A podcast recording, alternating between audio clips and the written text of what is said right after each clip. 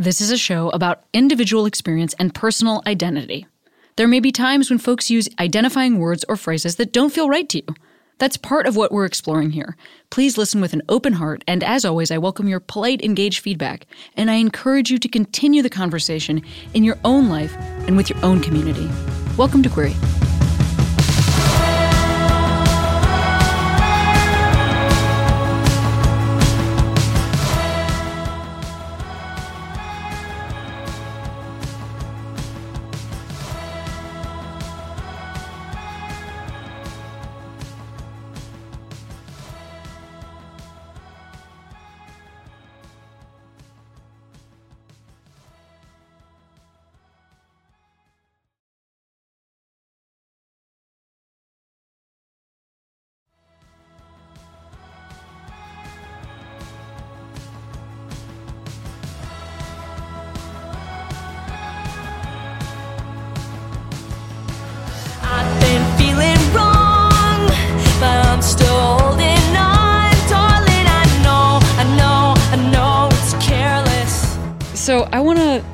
By uh, asking you to introduce yourself. Everybody, all my guests introduce themselves. You don't have to wear it on your full ears, whatever feels comfy. This is what I do.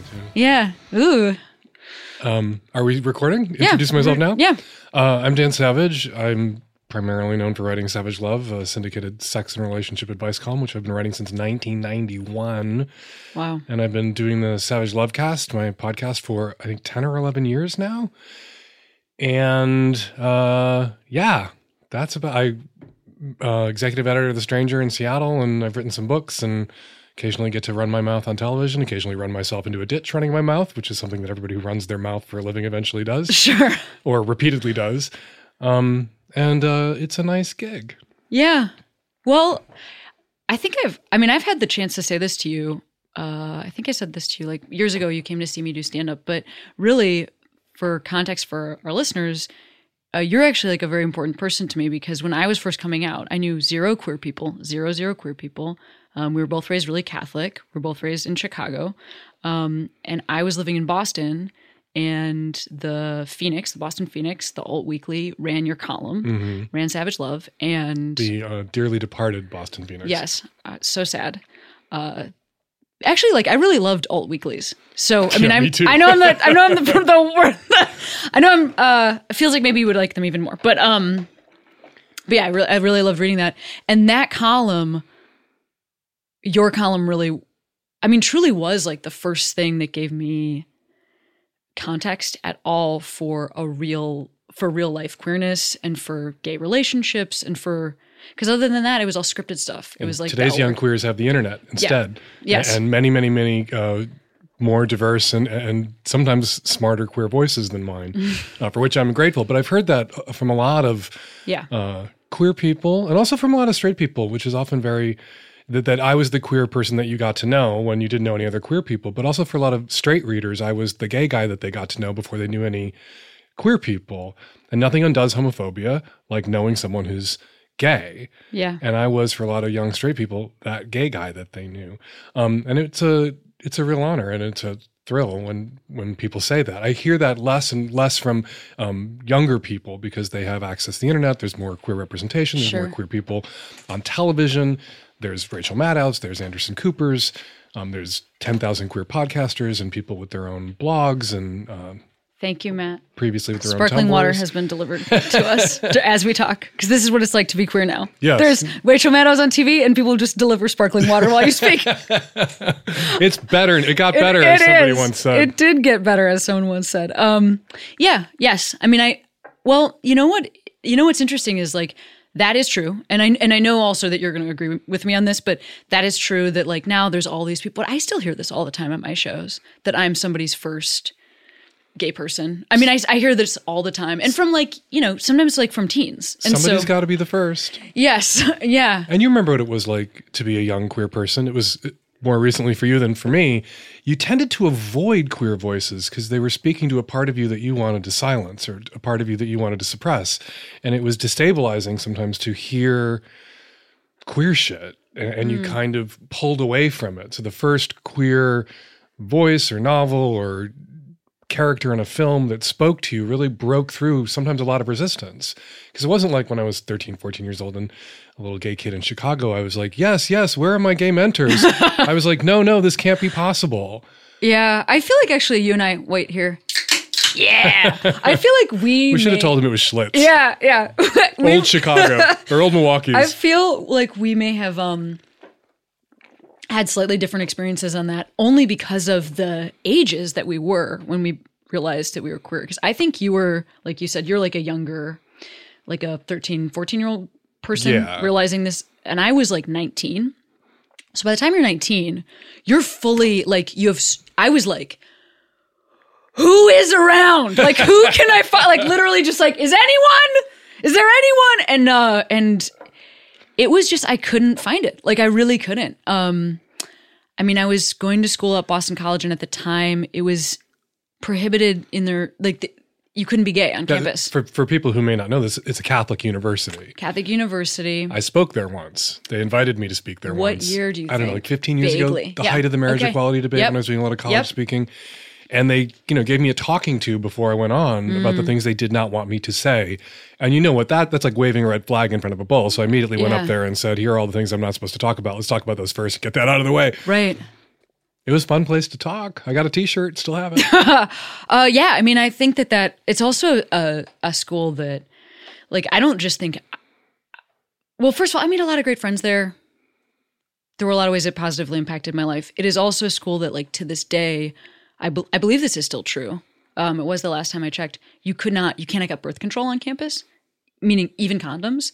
And I mean, it's also a school where I think it's it's some very high percentage 75 80% of students live on campus it's one of those schools where everybody lives on campus so everybody lives on campus and everybody has anal. everybody has yeah well i mean sometimes you still God's birth could control. sometimes you still could benefit from a condom when you're well, no, you, doing yeah, anal you absolutely need a condom, but if what you're trying to avoid is Yeah. conception, it's very effective. right yeah i mean it wasn't just that the pill wasn't it, it kind of blew my mind that it's like you couldn't even get you couldn't even get condoms like you couldn't um get condoms without getting on a train which uh then once you got the condoms then you were getting on a train. Okay who cares? I, it was a good joke i made.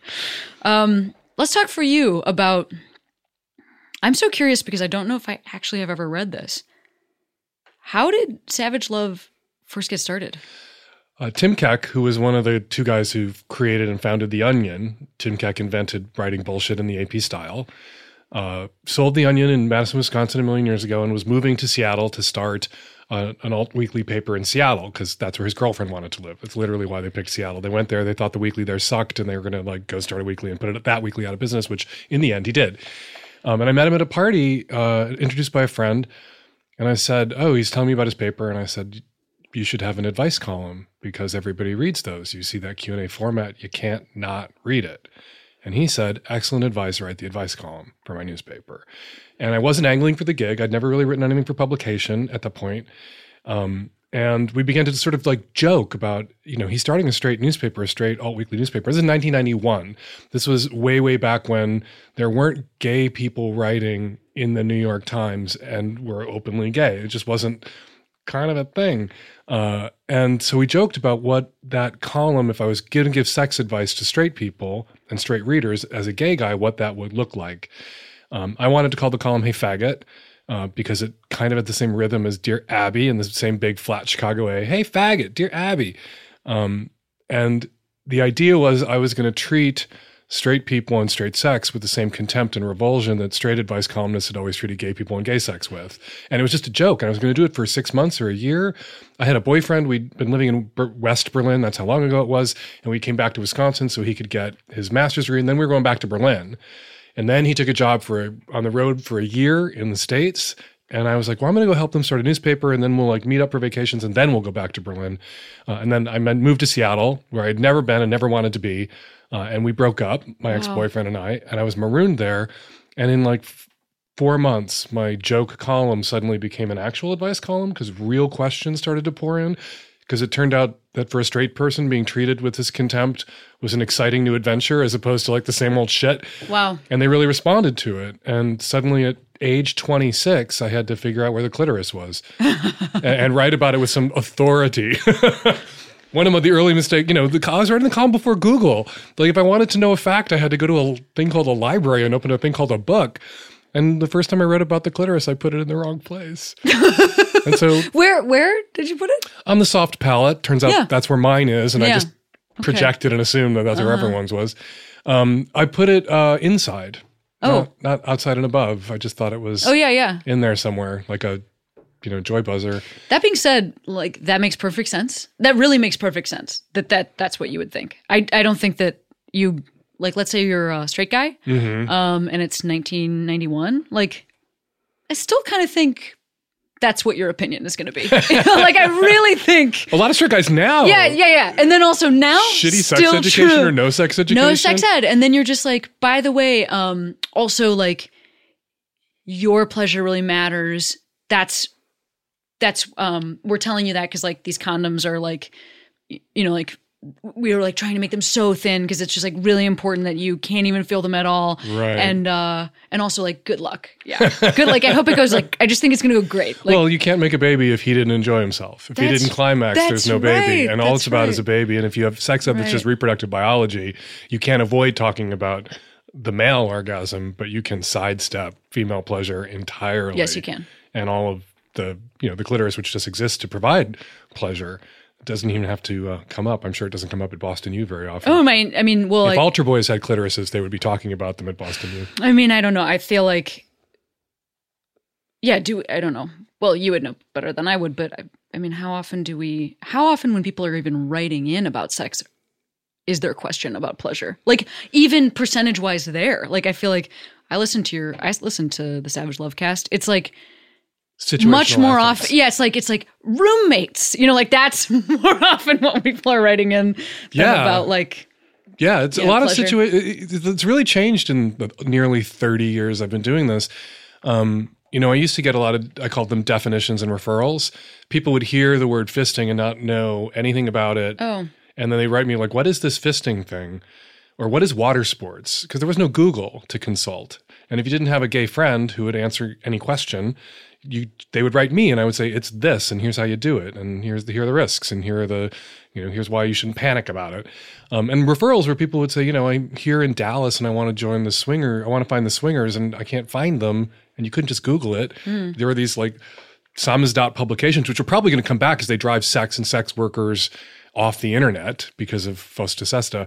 Um, these publications were where there are these lists of PO boxes for the swingers clubs and all over the country. Oh, wow. And I would like print the PO box and I would refer people. But now there's Google. You know, butt plugs have a wiki page. You don't need me to tell you what a butt plug is anymore. So all the questions now are: I did this, they did that. Who's the asshole? Mm. Who's in the wrong? And I'm, I'm Solomon like carving babies in half Yeah. week after week after week, and it's a much tougher gig now than it was 30 years ago. Wow, that's pretty interesting. I wonder though, I mean, yes, you can you can absolutely Google all of those things, and then you're gonna get um, a lot of porn. And then you can hopefully, like if you're savvy at being on the internet, eventually get to information. But Just like how do you pe- Always remember to put, you know, if you're gonna look up butt plug, fist fucking, water sports, just what fist fucking wiki, and the first thing that comes up is actually very helpful and informative. what you've suggested is an extremely helpful solve. I just want to say, so glad I asked that question because there it is, listeners. Just think of it. it like that thing with uh, fortune cookies when you add in bed at the end. Yeah. Just whatever you're going to search online, Wiki. just add wiki at the end. Not everything on wiki is 100% accurate. sure, but But for the most part, a lot of it really is. There's some good information there. I have a wiki page. I had nothing to do with it. There's some shit on there. I'm like, where did that come from? Oh, That's yeah. not true. And what am I supposed to do about that? Can't go in there and edit it myself because I don't know how. And Terry No, won't show me. um, I mean, you could ask your listeners, and it would get like fixed up real quick. Uh, That's the thing. That's like a good thing to ask other people to do for you. uh, go on wiki, please, and make me 34 again. um, Yeah, okay. For a long time, um, one of my top goals was to be. I don't know why I thought this would be really great, but um, like as a famous alum from uh, the high school and college that I went to, but just the only qualification be lesbian. Like, because it would, because there's like, every school has like that little box Right. that is like person and then like what they did. And I just wanted it to say lesbian. Brigadier General. Yeah, lesbian. exactly. And I just wanted to see lesbian. But now I think it says like stand up comic. Um, that oh, so like what a pain. Um, but I for a while it was, and that's because I asked people to do it, not because I ever figured it out. So you're 26, you've got this big job, and And, you know, jumping back to the clitoris thing, Yeah. like I've always said that the column is as much an education for me as it is for my readers. Um, you appear to be omniscient when you write an advice column. You, it looks like you have all the answers because you don't print questions you don't have answers for, or you get a question you don't have the answer. You find the answer, then you print it as if you knew it all along. But you know, you get things wrong, and then people yell at you, and then you read some more and uh, reassess. Uh, and yeah, I know so much about pussy now. I'm like that autistic savant who's never been to Tokyo but can draw you a map of the subway system. Yeah. Like I know all the stops. I know right where you get off, but I've never been. well, actually, that is okay. I have many. I have many places to branch off of there. One is one thing I like that happens on your podcast is that you have that like little section at the end where people can. It like is actually a great way of covering. Number one of like getting some listener voices in there, which Mhm. you know it's always great to include. And number two, like covering your ass because you don't have to be the only person responsible for making every choice. Like listeners can call in and you air some of those. Mhm. But um, It's not bi- it's not binding arbitration. You look up advice in the dictionary Yeah. and it says opinion about what could or should be done. The only qualification you need to give your opinion is somebody was dumb enough to ask you for your opinion.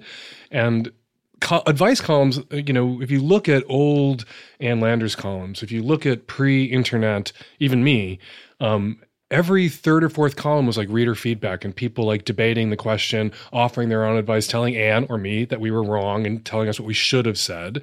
And sometimes Ann, who is like kind of a hero and a role model for me, Ann saying, "Yeah, I was wrong. Fifty lashes with the wet noodle, and here's you know this is better advice than my advice."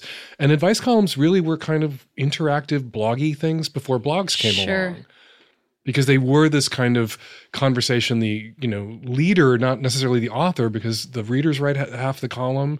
And if you're doing a lot of responses or feedback the readers are contributing that their expertise their insight their lived experience as well. And you're sort of uh, coordinating or uh, curating the column but you're not writing the column. Well, one thing I've also noticed about the tone of those people that call in, and I mean, it's like I guess they're enough of a fan that they would call in to begin with, but um, it's not usually chastising. It's usually informational, um, or it's like a, I'm really surprised sort of a thing, and I I think it's also a good example of ways that we can provide correction to each other because we do live in this era where like because of social media things fly out really fast.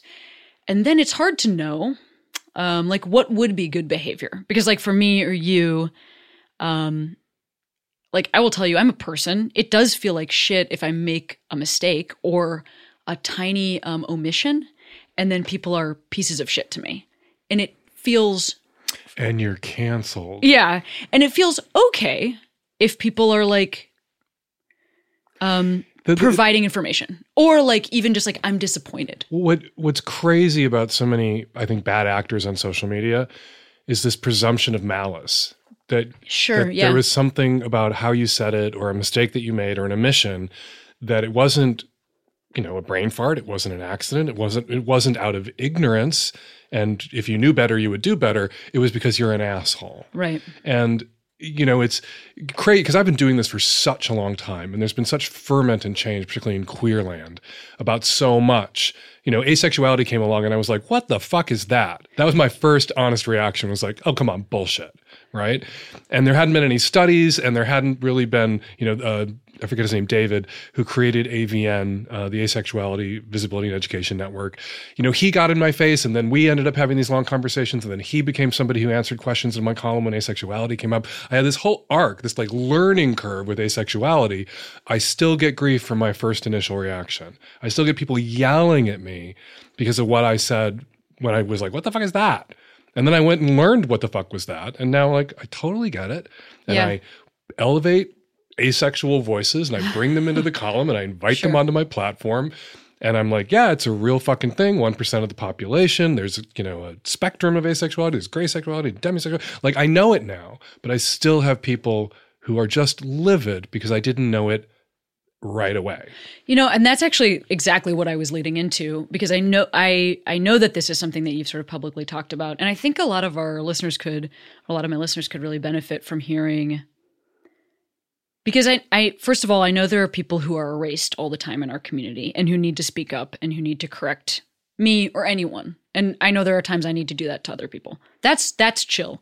I think one thing that exists is um, people who are paralyzed by making a mistake. Like we we do patrol ourselves as a community to an extent where I get a lot of folks that ask me like, "What do I do if I use the wrong pronoun for somebody?" And I'm like, I think intention does matter. I think adjust. I think like catch up. I think do better next time. But you're somebody who has had to do this pretty publicly, so I'm wondering like what if anything Well, I mean, there's you people want to talk about about like well, God, I don't want to, I don't want to get too much into it because I don't like, Well, more so just like how do you keep your spirit intact as you have to publicly adjust? Because I feel like that's something queer people are having to do right now. It's like we're having to look at our community and do better. And so like how have you I've gotten it from kept both. your shit together? I've gotten it from both sides. Like Breitbart has come for me, uh, Fox News has come for me. I've had days where it's just like, you know, nothing but death threats and nothing but furious, angry people Right. from the right. Right. Breitbart did a week on me, right? Where, Right. Like every day on their front page, like three or four articles about what an asshole I am. And what that does to your social media and your voicemail inbox and your email inbox is insane. like scary. Yeah, scary? it's scary. And I've also gotten it from the left and often the queer left. Sometimes there's this anger that attaches to me because there's this fear that my listeners and readers are straight people. And that makes me more dangerous. Because if I get it wrong, I'm screwing up straight people who have the power to really harm us. And so I'm held accountable in ways that are different sometimes because my audience is a straight audience. Hmm. I've always been writing to straight people, mostly about straight sex. And so I get that I have to like be held to a slightly higher standard because of that awesome responsibility. But like I'll get it from the right, I'll get it from the left, and then it'll come down and then I'll get like angry stuff. And I literally have to click through to somebody's main page to figure out if this is a right winger, this is one of the Breitbart assholes still Right. coming at me, or if this is one of of my fellow queer people still coming at me. And that is so telling that that that it's about rage and people want to rage at you. And my, how I keep my spirits up is you don't have to show up to get punched. Like when Breitbart or Fox News, when I put my foot in it or I say something that pisses them off, bullshit in the Bible in front of high school kids, um, I turn off my phone. I don't look at my email that week. And then maybe I look back a week later, but I don't show up to get killed. And I have so many people. I have a friend right now who's going through it, who's getting dragged, and she's just sitting there with her phone in her hand. And just like you take the phone away and you put it down and say, let's go to the movies. You don't have to sit there and take this in. You don't have to show up for your execution Yeah. on Twitter I mean, or I- I- Facebook or Tumblr or anywhere else. That's voluntary when you show up for your execution. Like, Mm-hmm. walk the fuck away. Go to a movie. Say sorry if you think you need to say sorry. Read a little bit of it. Then once you've said sorry and people keep pummeling you and coming at you, they're not coming at you for an apology. They're coming at you for blood and they want to hurt somebody. Don't show up. Don't be the meat. I think that's I think that's a good answer because like I said, I mean I'm not I am advocating that we always try to do better. And I think that's what you advocate. of course. Yeah. The golden rule. Yeah. Yeah. Yes. But uh there is that middle ground. And I and I just see you as somebody who's had to deal with that. And when I I mean, it's a difficult line to walk because you can't just dismiss anybody who's angry at you because sometimes people are angry at Yeah. you for legitimate reasons. of course. Um, and so you have to like be nimble enough to like dip into the pile of anger and like pluck out what you needed to know. And then when you figure out what you need to know, you don't have to keep dipping into that pile of anger about that particular thing anymore. Yeah. I think this is I think this really is important to the queer family because as we grow like and we're you say things like I, I hate when people say the queer family. Oh, do you? Tell yeah, me. because uh, we're not fam like gay and lesbian brothers don't and feel like we're I think that's I think that's damaging, Okay, tell me. particularly to young queers. I think that's damaging because it causes a lot of young queer people to enter the gay community or the queer community with their guards down. Like, oh, now I'm finally surrounded by queer people. I'm safe. Family. It's like, yeah, no, you're not. And maybe this is a lesson I learned in a scalding way because when I was first like realizing I was gay the papers in Chicago were covered with John Wayne Gacy and all these dead gay boys Yeah. my age, uh, or a little bit older than me. Uh, and then when I was like in my 20s, early 20s, still living in Wisconsin, Jeffrey Dahmer ate my friend Tony. And so I just never had the like, I'm safe here. Like I'm in a gay bar, so because I'm of safe. actual serial killers. Look, first of all, Dan, I just want to say, I think those are. I think that is an atypical response. but but but, but but like you know the, the bullies, you know the straight Yeah. kids that I hated and I got away from, they couldn't break my heart. okay, right? They could punch me, they could scare me, they could Yeah. insult me and hurt me that way, call me faggot. Um, and once I was over that and like calling me a faggot didn't hurt because it's what I want my boyfriend to call me while he fucks me. Who can hurt me now? And, and so I, I see this a lot, like the, the bitter ex gays. Remember the ex gays? Um, they're still like rolling around out there. When you sit down and talk with an ex gay, they're usually really bitter about the the gap between their expectations of how they would be received when they came out, how they would be welcomed, how they would be cared for by other queer people, and what they met when they came out, which was people who weren't very nice, which was queer people who are assholes. sure. And I think queer people are assholes at a slightly greater rate than straight people are assholes. Do you tell me more about that? I, I well, I I mean, I'll I'll tell you. Like my experience is that. Um, I love straight folks. I have a lot of friends that are straight. I have two straight siblings. I also work in comedy. It turns out I know straight people, uh, especially straight men. There are like a few of them that do stand up comedy. I- I've heard. Yeah, like they're a minority, but they're around. Um, We need an affirmative action Yeah. program for straight male comedians. so Someone needs to get one of them a show on television. so Maybe like, a late night. Wouldn't that be cool? gig. And it's named after them. Um, but yeah, I definitely have those folks around me, and they're in my life. And and like after a while, it it's obviously a choice. It's like I'm choosing to maintain friendships and Mhm. and care about these people. But like, I also think that I feel a different connection As do I. to people My who are closest friends queer, who are queer people. and that we have this affinity with this shared experience. Yeah. Is that that to me is familial, but this could just be like I'm raised super Italian, like it's my whole thing, whatever. Like, what is that feeling to you? we that there's there's something that we share that could if we are in other ways simpatico or compati- compatible or compatible um be the genesis or, or the touchstone for like a great connection and a great friendship. Like we understand each other's sort of rosetta stone pain in a way that others don't and that straight people can't quite appreciate. And that can create a, a real bond. Like you know the coming out experience is unique to us and it is our hero's journey. And you know you get four queer people together who've never met and eventually people start talking about when they came out and what that was like and telling their parents. And and it's just something we all share whether we're you know a conservative republican gay guy and i have no respect for any of them Yeah, yeah. Uh, I'm I'm I have a limitation there, but yes. or you know some other kind of queer person who's not an idiot uh, that still is a shared sort of touchstone experience um, when i say like you know, i get in trouble for this you're gonna make me say things i get in trouble for but they're in print out there i've said this in print It's, so it's okay. I'm we're this is good. The- I I I welcome this. we point out that we commit suicide at higher rates, use dr- abuse drugs. I think there's a difference between use and abuse, but we abuse drugs at higher rates, abuse sex sometimes at higher rates. We've all known, have gay friends who we've watched punish themselves with sex, harm themselves with sex. Uh, and, uh, you know, we smoke at higher rates. We're more self destructive because of the homophobia, because of the transphobia, because of the biphobia the enbyphobia, the acephobia, the panphobia, whatever, um, we're more, you know, that that damages us. But that also isn't just doesn't just go inward. That there are people who externalize their internalized homophobia, externalize their self hatred, and harm other queer people. And it's not just the serial killers.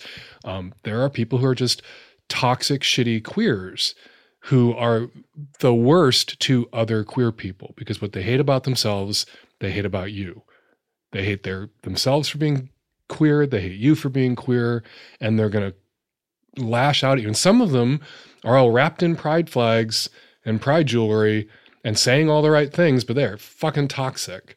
And if you don't if you aren't on your guard for those folks, if you have this starry-eyed Pollyanna attitude about like, oh, you're queer, you're a good one. And if you're only like wary about straight people, you're going to deprive yourself of some great relationships with great straight people.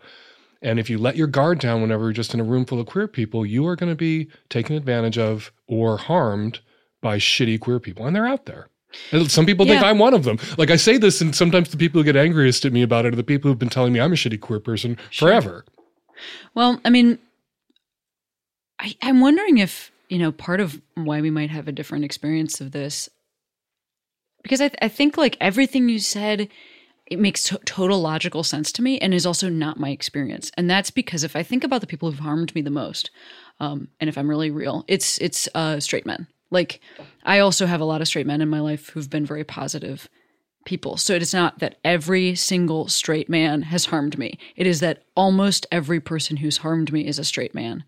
So when I think about, and then That's also not just about queerness in this culture. That's about being a woman in this culture. Right. So that's what I was to say. I think maybe the difference in what I'm talking about might be misogyny. And then I would also add to that that, like, you know, you, I don't know how tall you are, but you're like a, I mean, you're like, you have like some muscles and you're also a pretty tall dude. six one. Okay. So, like, you're out in the world.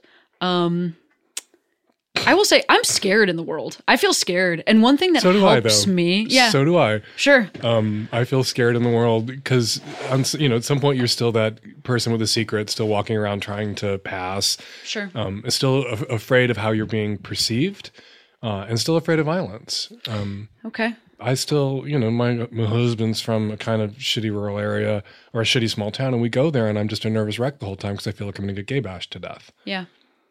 I mean, I, f- I feel that way a lot. And I think one thing that I have done in order to cope, because, like, also, I'm never going to be, um, I mean, I'll say, I don't know if I should say never. Um, I haven't, I have yet to be in a relationship with a dude um, or anybody who can, like, ever project physical protection. And that's another thing. Like, so I walk through the world not just as a woman, but when I'm with somebody, Yeah. it's usually somebody else who's small.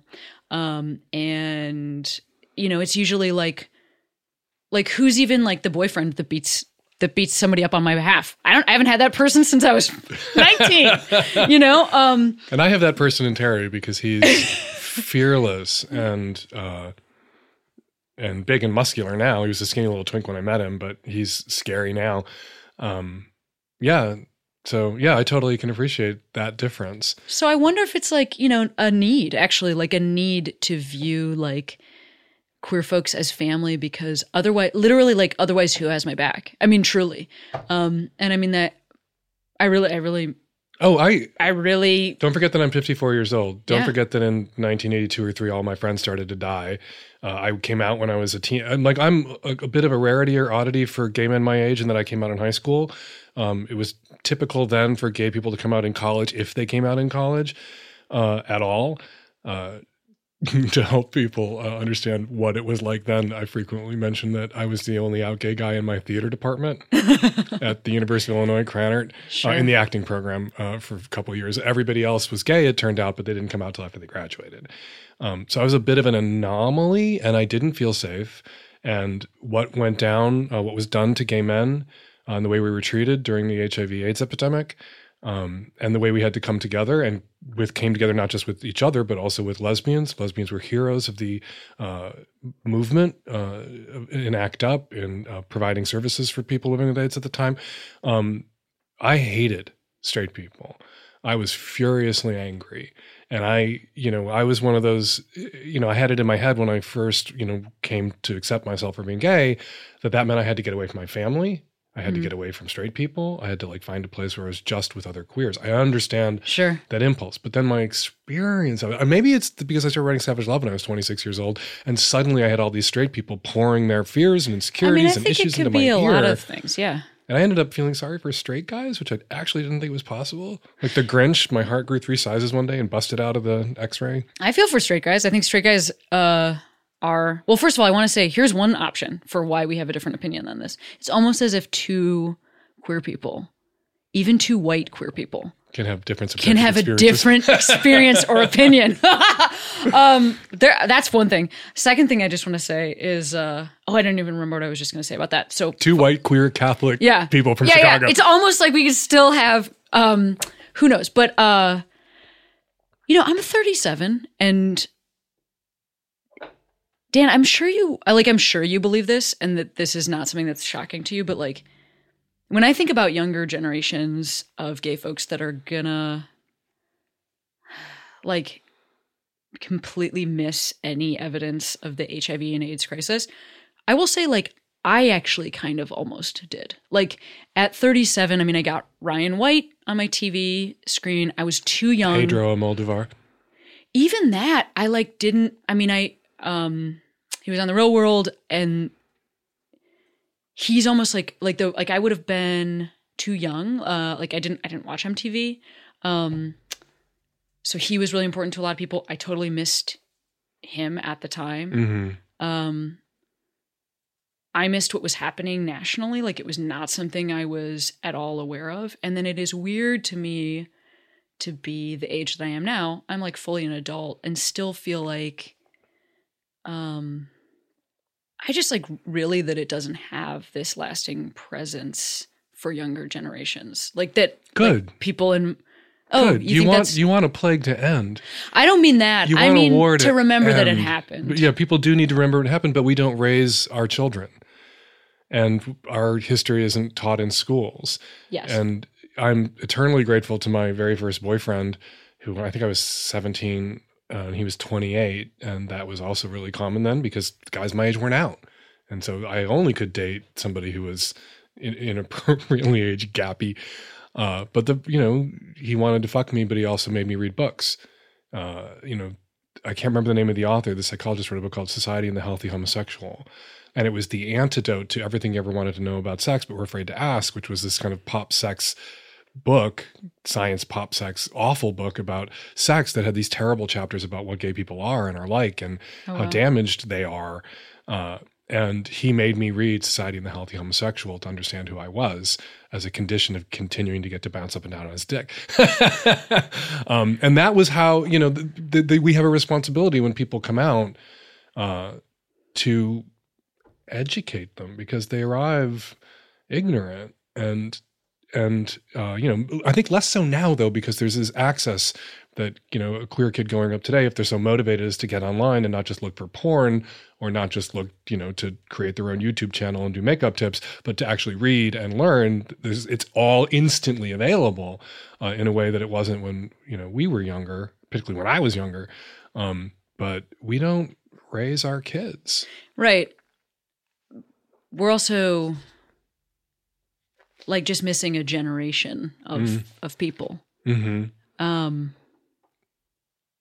yeah which is fucking sad and bizarre that that it Yeah, that that uh, real. but but but in, I actually, in some ways, you know, after the new drugs, after the cocktail came along, after Lazarus syndrome, uh, which was a happy syndrome, not you know acquired immunodeficiency syndrome, that was people rising from the dead, which was what happened when the the uh, drugs came uh, in '96, the cocktail. Uh, there was this desire, not just uh, you know among younger generations who weren't old enough to know what the hell was going on, who wouldn't know, and then couldn't forget, they just never knew. There's a desire on the part, I think, of a lot of us who lived it to like not have to think about it for five minutes, to to to return to some semblance of uh, of normality uh, and rebuild our psyches. I find myself increasingly just so vulnerable to anything that sort of touches on what you know 1988 or 1991 was like. You know people think the worst of it was like 84 85 the worst the, the death toll was rising every year until 96 like i lost a whole bunch of people early but i was still losing people and at a greater clip into the 90s um and into 90 you know 96 and just sometimes something will come along like and i will just be shattered by it and thrown back into the moment in a way that uh that it, you know in 2000 i just wasn't thinking about it anymore or or just not allowing myself to think about it and moving past it not wanting to talk about it or think about it now there's this remembering now there's this accounting that has to be done Sure. I'm I never have heard anybody say that. That makes sense. That makes sense. I'm like we we are not asking the question and I think that it is I mean, ACT completely fair also to say we didn't we needed a break from providing the information. That's that's also that makes sense to me. act up fell apart eh, not because everybody in act up died but because everybody in act up was done Yeah. everybody hadn't died uh, pause or neg like was done and needed to think about do something else Hmm.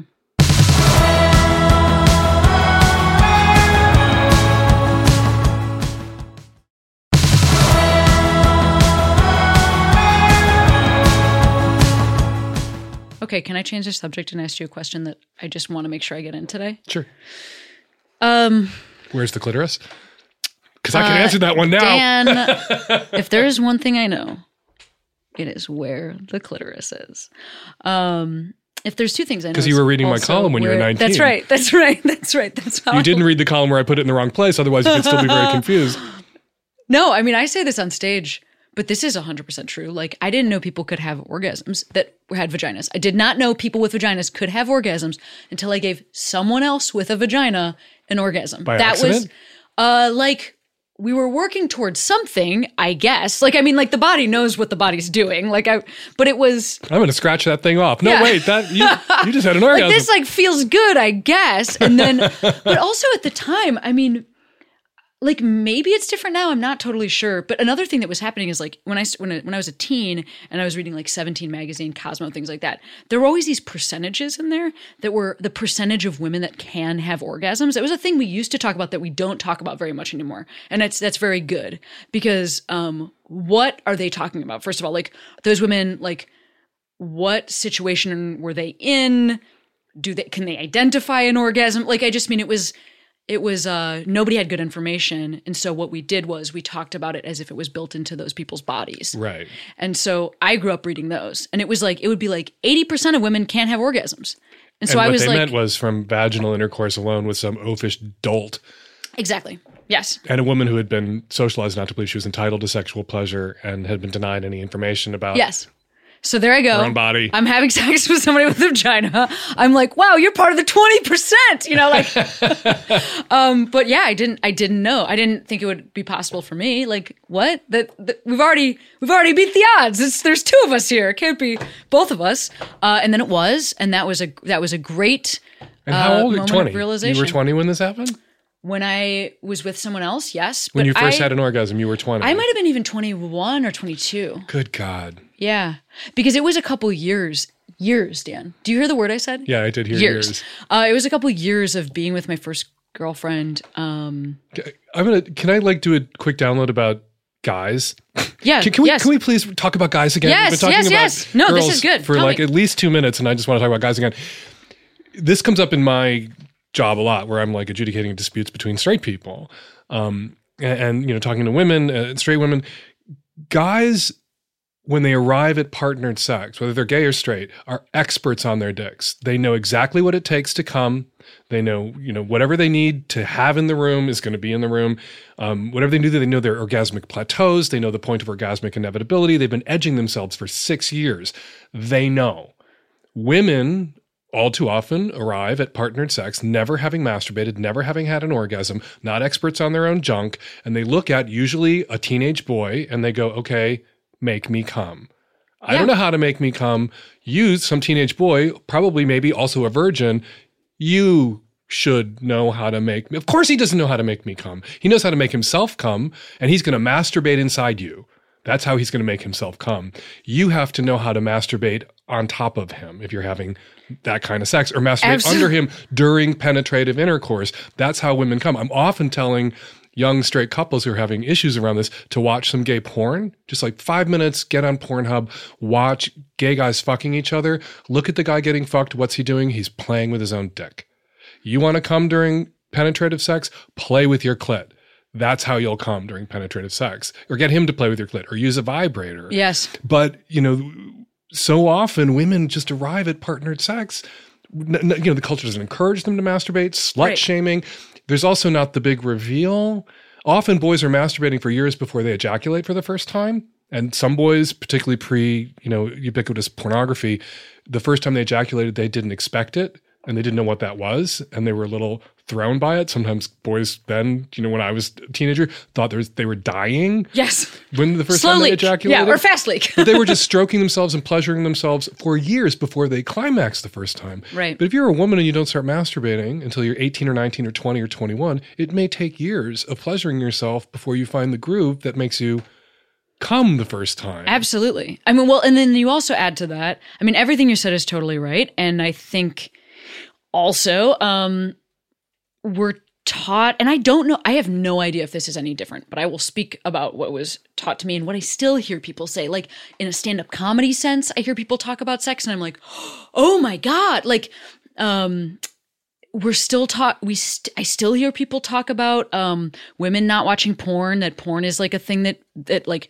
your boyfriend is sneaking. I still think that most porn doesn't ever show anything that actually makes sense with a vagina.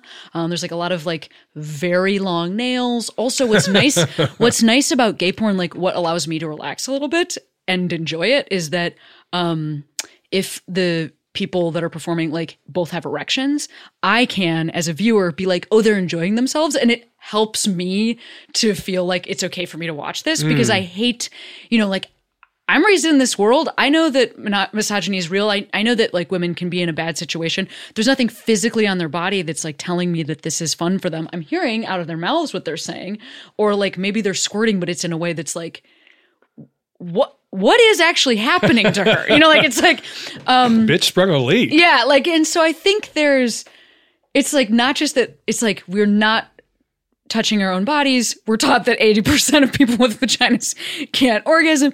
And then there's like really nothing to look at that's the equivalent. I love that you say gay porn because that, that really is also what people with vaginas have to watch. Like it kind of is everybody has to watch gay porn. It's very helpful. And then you tell Yeah. someone like a, a, dick is a big clit. Yes. Look at what he's doing with his clit, his big giant clit. But I mean, it's it's like wild to me that I will tell you the things that people say on stage are such a good indication of like a premise is such a good indication of what we accept as a culture because the premise is always like given that we all think this and um you know like that I still live in a world where people I know think that like butt sex is something that like women just hate and are agreeing to you know like that it's like a and it that's not true um It's not true. and uh but it's but it's sometimes true. Sure. There Yeah. are data points and there are trends. Um, it is broadly true that most people who object to their partner watching pornography are women. I feel like Maybe for that reason, we because they, gave people some different information about like I mean I, I know I you're actually doing this this might be your job is Mm-hmm. almost to give people different information but I think about something like like if that wasn't involved in the negotiation and of course we can't take sex out of culture but i just mean if it's like two people deciding whether or not she wants to have butt sex and she just gets to make that decision based on sensation and not on like what it means i feel like that would be an amazing world and i really wish we could get the Right. studies on that but, but butt like sex, the actual studies on it- that What needs to be said to someone who's curious about butt sex is it's a spectrum like every other fucking Yeah. thing these days. You don't have to, the first time you enjoy some sort of anal pleasure or stimulation, it can't be about some giant dick slamming in and out of your ass. It has to be about other forms of play or toys, and you should like tiptoe the fuck up to it. Hmm. And you know, you want to create a positive association.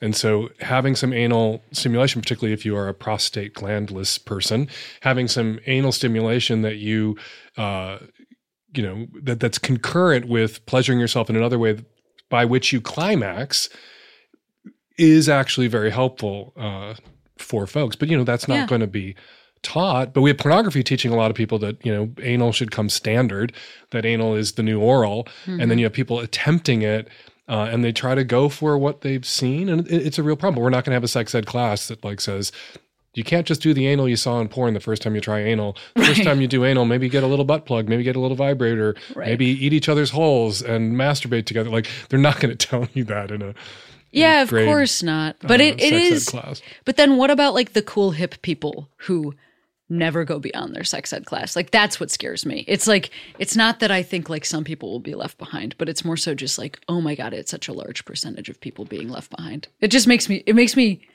sad. Okay, you were about to ask me a question, and Yeah. then I interrupted, and we went off on this enormous tangent. So, do you even remember what that I question was, I do remember.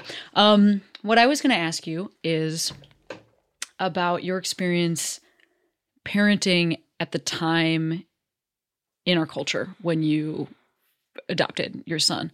Um, I you would know the exact year, and I don't know if you're comfortable sharing it, but it's 98. like 98. Okay, so a very unusual thing at that time. Yeah, for a gay male couple at that time, particularly to do an open adoption, which is where the mother picks the family the child is placed with. Um, we were there were others out there uh, who had adopted. There were certainly gay men who were parents before Terry and I became parents, but to adopt as a couple at that time uh, was really rare, um, and it was a little high fire. Uh, I don't talk. I haven't written a lot about it. Um, my son's almost twenty one. Uh, there were moments that were just very very odd, and, and you know when we were adopting, the most grief we got was from queer people. Hmm. You know, we had older gay and lesbian friends who were like, "What the fuck are you doing? This is the trap that we, you know, we were, you know, forced to have children or felt compelled to have children and family or want to get married, and now this is what you want to do." Like, because for you know, there's this older lesbian friend Barbara Bailey who just passed away recently, who owned a bookstore in Seattle. Who Terry worked at the bookstore. She was a wonderful, politically savvy, uh, fabulous, uh, tell it like it is, blunt dyke. Uh, but very classy and from a wealthy family. And she was just flabbergasted that we would want to do this. Uh, now, you know, we weren't hurt by it. Like it was just this exchange. You know, it wasn't like we were wounded. You know, she's like, why would you want to do this? And we would tell her, why would you want to do this? She'd go, you're crazy. And we'd go, well, that's what we're going to do. It wasn't like we were sad or burst into tears uh, when Barbara gave us grief or gave us shit. We loved it when Barbara gave us shit. But it was uh, a different time. And, you know, I have terrible memories about, you know, some things that went on. Uh, there's this uh, right wing radio talk show host who did a show about how there's this case where this woman uh, had a child with another woman and then converted, became a fundamentalist Christian, and absconded to South America with the kid, and the other mother has never seen the kid ever again. And it was this conspiracy, Oh wow. uh, you know, and it, other people have gone to jail for this crime, right? And this guy got on the radio and said that there should be an underground railroad kidnapping the children uh, who've been adopted by gays and lesbians and rescuing them from our families. And they said our names. And we got emails with pictures of our house. And we had to go to our then seven year old son and be like, so there, if somebody comes to the door, if somebody comes to your school and tells you that we're hurt and they're there to pick you up, or this or this or this or this or this, and, and to explain that to him. And then one time when he was, this was on NP fucking R, I believe, we're listening to the radio and there's somebody being interviewed who's against gay adoption and DJ is sitting there and it's, this person says on the radio that gay men adopt children because we want to adopt boys because we want to rape them. And our eyes lock, mine and DJ's. And I was just like, we're never like, what do you say at that moment? Like, we're we haven't raped you yet, and we're never going to rape you. You know what I mean? Like at Yeah. that moment, what do you say to your kid who just heard somebody this authoritative voice on the radio, like saying that what motivates gay men to adopt little boys is a desire to fuck them, and your son is looking at you like with fear in his eyes, like what what, and you're like. That person is a liar. Straight people, you know, straight dads. My father was a straight guy. He didn't fuck my sister. Like that's not what parents do with their children, and that's not what we're about. And uh, to to go through those things was just such a such a nightmare. And and to have the debate be, the entire time be how do kids with gay parents? They wanted the marriage debate to be uh, kids deserve a mother and a father. Um, which you don't hear from the kids deserve a mother and a father crowd anymore about this child separation policy at the border No, you don't. silence uh, from these motherfucking Brian Brown pieces of shit. But it was all about how kids with uh, gay parents turn out. And so there was just this pressure on our son not to step on any like typical adolescent landmines for fear of it ending up on Fox News. Right. Yeah. I mean, th- this is, I think a lot of that is very specific to you and when this happened. And I also, I bet there's, you know, some listener who is raising a kid right now who is dealing with some different version of what you're talking about. And first of all, I'm so sorry that you went through that. Can I just be a person that's looking in your Oh. eyes and saying that? well, thank you. it's I not mean, we- fair and it sucks and I'm sorry. we got through it and it Yeah, was of course you fine. did. But like circling all the way back to like some queer people are shitty, we were adopting. And Yeah. I did a piece for NPR for for I think This American Life about the adoption process. And somebody figured out where our agency was and sent a bunch of like poison pen letters to our agency to try to stop us from adopting and it was a gay guy. Sure. And and I was did the piece worried that like right wing fundamentalist Christians were going to track down our adoption agency and try to scuttle our adoption. And the only person who literally the only person who tried to stop Terry and I from adopting was this toxic piece of shit who had Was externalized his self-hatred. It's a person who I believe we knew who it was, but of course they couldn't share the letter with us. Got but they had to do this big, you know, they get an adoption agency gets a flagged warning about Yeah. like what's horrible about you and even if it's a lie they have to like then reopen the investigation into your family and whether you should be allowed to adopt and ask you all these questions and um, do their due diligence because there are other people you know if straight people can get fall down drunk and get up pregnant and have a baby and nobody can second guess them and the agency is all theirs and nobody else is implicated but when there are social workers and adoption agencies and other people involved in creating you as a parent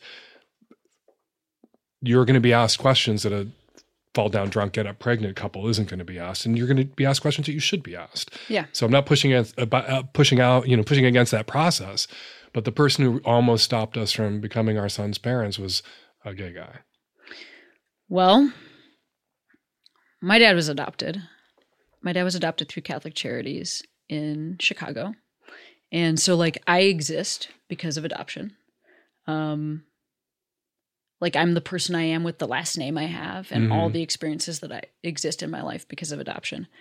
And I lived in Boston when Boston became the first state to legalize same-sex marriage. massachusetts decision I mean, in Massachusetts, I was there on the on the on the steps, uh, watching the first couples emerge, and I was also there when uh, Catholic Charities in Boston decided to close, um, as opposed to provide adoption because same-sex couples could occasionally or could be considered uh, could sue to be yeah able to the, adopt. the, the, rat, the scam there though is catholic charities that do adoptions get public monies to facilitate those adoptions and they didn't want as, Yes. a, yeah, as a condition of taking public money, some Yes. of that money from gay people, they didn't want to not be able then to discriminate against gay people. Right. And so they So very self righteously so they went out of the adoption business and Yes. basically harmed children. yes, yes, and it's also true. And you know, um, the Catholic Church, they're experts on in that, uh, harming children. it's also true in Illinois. I believe that they've just stopped adopting. They didn't like. I don't. I think that they the Good. organization still works, but they but they Religious don't do adoptions. religions should not be facilitating public secular adoptions. Hey, sure, I agree. That being said, it is like it was like a and the whole idea that we should be en- entrusting children to the you know the Catholic fucking church, like Hey, Dan, this guy agrees with you. who's the you know here are these children. Uh, I, it- I remember once during the like height of the marriage equality debate, some Catholic bishop saying uh, that adoption by gay couples is child abuse. And Yeah, yeah, my yeah. Entire reaction was perhaps we should defer to the experts. right? Yes. Yeah.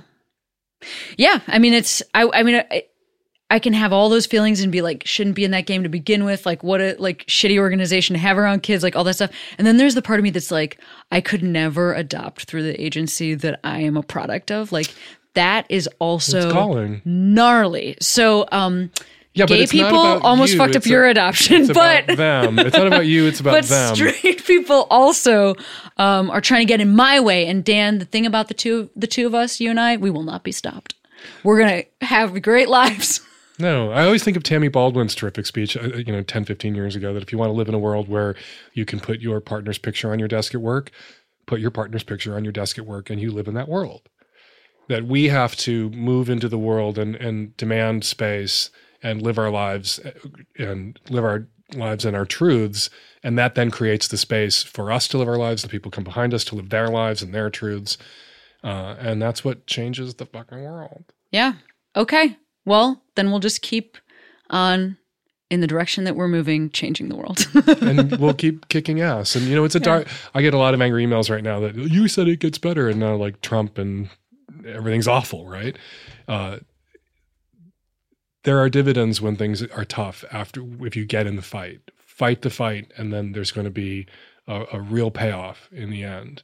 Um, marriage equality was a, an outgrowth of the HIV/AIDS epidemic. And a reaction to it, that the real drive and the real push to uh, legalize same-sex marriage that the need for it was made crystal clear by how vulnerable people were when they weren't the legal next of kin of their partners right. people they've lived with for 10 15 20 years Yes. and homophobic family members blowing into hospital rooms and throwing people out and denying people not allowing you know the husband Right. in everything but legal sense to come to the funeral like or not even snatching houses. that snatching houses apartments Owned. Yeah. valuable it was it was people were just so vulnerable um and so in a way, you know, you look at all these couples who can marry now, and marriage is whatever two people say that it is. It doesn't have to be heteronormative or homonormative. It doesn't have to be, you know, people are always like, ah, it's you know, it's assimilation. It's like, no, it's not. We have assimilated marriage. Marriage has not assimilated us. Um, but uh, I forgot what I was saying. The cold medicine took over. but it was great. All the road was great, even if there is no particular destination. I think what you were saying was that uh, right now we're in this moment. It feels like this is some like impediment that will never. Oh, get in the Yeah. fight, and it not you know the fight makes you feel better if you're in it, That's true. and then when you win, suddenly you don't just win that battle. All sorts of ancillary battles are won. Things you didn't even like push for are suddenly yours. Uh, get in the fight and enjoy the fight. Uh, you know, when when Trump won, all I could think of was act up, actually, uh, and pleasure and fun. And act up was at once a terror, uh, and all of our friends were dropping dead around us, and it was also a blast, and that drove them crazy. And that's the queer superpower that even as we were dying, even as we were fighting for our lives, we were dancing, we were making pornography, we were fucking, uh, we were making art and theater and and creating joy. And that's what dispirited them. Like the in the 80s, in the 90s, the religious right looked at us and thought, why aren't you curled up in the fetal position on the floor, dying? And they would see there'd be a big ACT UP demonstration, and then there would be a fucking party after that. There'd be a dance. And it wasn't just like the healthy that went to the dance, everybody went to the dance. And it was joyful. The fight was joyful. So, yeah, shit is dark right now, and there is a fight, and the fight is what makes it better. So, get in there. Beautiful. Okay, we can look. You did a great job of. It is literally one hour and nine seconds, Dan, that you arrived on I that. ranting. I am Perfect. ranting. No, it's beautiful. Can I ask you just real quick before you head out for the night to shout out a queero? It's a person, or it could be a thing or place that made you feel good being the human you are today. I've talked about these guys before, and they're uh, insanely important to me. Um, and this is about visibility, and anybody can be this queero, and you'll never know if you are this queero for someone. Um, I was, I don't know, went to see Logan's Run with my siblings and parents at Water Tower Place Theater in Chicago, like 70 something when that came out. Uh, and I was, you know, 11 or 12, I don't remember, but just old enough to know, like, having been called a faggot all my life, that something was up, right? Uh, and there were two guys in line in the theater in front of us, like two or three guys, two or three folks in front of us, holding hands. And my mother wrapped her arms around just me, not my brothers, and was pulling me away and saying to my dad, "Those guys are weird," under her breath. And I and that made me look at those guys, and I was like, There it is. "There it is. That's who I am." and what I saw when I looked at them was, "They're fine. They're happy. They have each other. I'll be fine." Even though I was like, you know, third son, crazy Irish Catholic family, homophobic at the time, so great now, homophobic Irish Catholic cop dad, Catholic lay minister mom. Uh, it was, I was like trapped. I was like behind enemy lines and trapped, and no one could like jet me out. I just had to like suck it up and survive. But seeing them in that line, going to the movies, holding fucking hands, not giving a shit about the cop, three or four folks behind them glaring at them and living their lives and and loving each other. Oh, that those guys got me through 11 to 15. Yeah. Okay. Well, I mean, They were my queeros. That's it. You've been those guys. I, I know you've been those guys. I hope so. Yeah. You never know. You never know if you were that guy or those guys or those women or those NBs uh, for anybody else. Uh, Yeah. but you got. But if you live your truth out in the world and take that risk, those guys were taking a risk, risking violence. Like that was the '70s in Chicago. Even Water Tower, like they were taking a chance in that line. It could be a risk. I mean, that's a risk today. yeah, it yeah. is a risk today. They're still So, they're still met with violence, but Yeah. less so Right. than then. Well, Dan, it was awesome having you on this. Thank you so much for braving your cold medicine, for having disagreements and agreements with me, My pleasure. and um, also for like being a guy that I saw in front of me in line, except it was just on a paper and I was reading it. But thank you, Dan. Yeah. You're welcome. Yeah. Cheers.